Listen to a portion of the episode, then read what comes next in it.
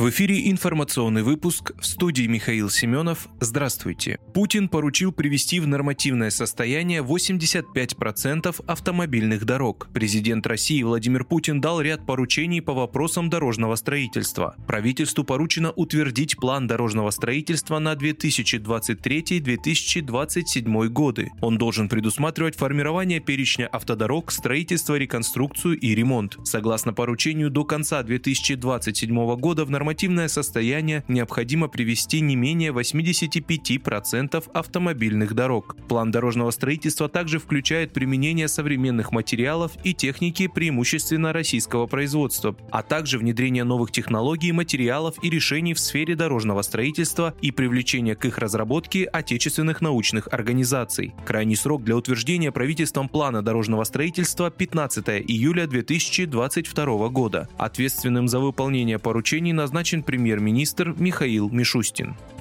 Глава Казахстана поручил создать условия для ушедших из России западных компаний. Для покидающих Россию из-за санкций западных компаний необходимо создать условия в Казахстане, чтобы они могли спокойно релацироваться в соседнюю страну. Об этом заявил глава республики Касым Жамар Такаев, говорится в сообщении его пресс-службы. По словам президента, в мире обостряется борьба за инвестиционный капитал. При этом почти каждая вторая из 1400 зарубежных компаний, что работали в России, ушли с рынка или приостановили деятельность. Если правительство Казахстана сможет подготовить интересные для бизнеса предложения, то с помощью западных партнеров республика получит хорошие возможности для наращивания производства товаров средних и верхних пределов, подчеркнул Такаев. Он напомнил, что ранее уже поручал воспользоваться моментом и организовать новые инвестиционные проекты в сфере обрабатывающей промышленности, но эта работа пока идет не слишком успешно и готовых проектов нет.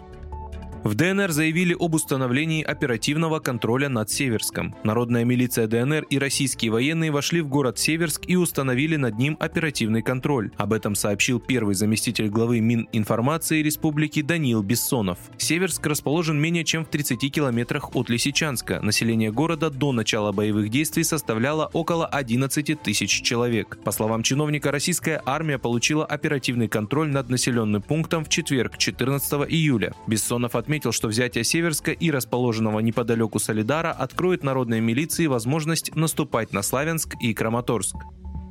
Названы последствия отказа Германии от российских угля и нефти. Кандидат экономических наук, финансовый аналитик Михаил Беляев назвал отказ Германии от российских угля и нефти необдуманным поступком. По его словам, этот шаг приведет европейскую экономику к кризису. Это необдуманный шаг в том смысле, что Германии придется работать в ситуации ограниченных энергетических ресурсов, потому что полностью на 100% заменить поставки российского угля и российской нефти она не в состоянии, подчеркнул Беляев. Отказ Берлина от российских энергоресурсов приведет к повышению цен в стране. Все это отразится на уровне комфорта немцев, что приведет к социальным волнениям, предположил Беляев.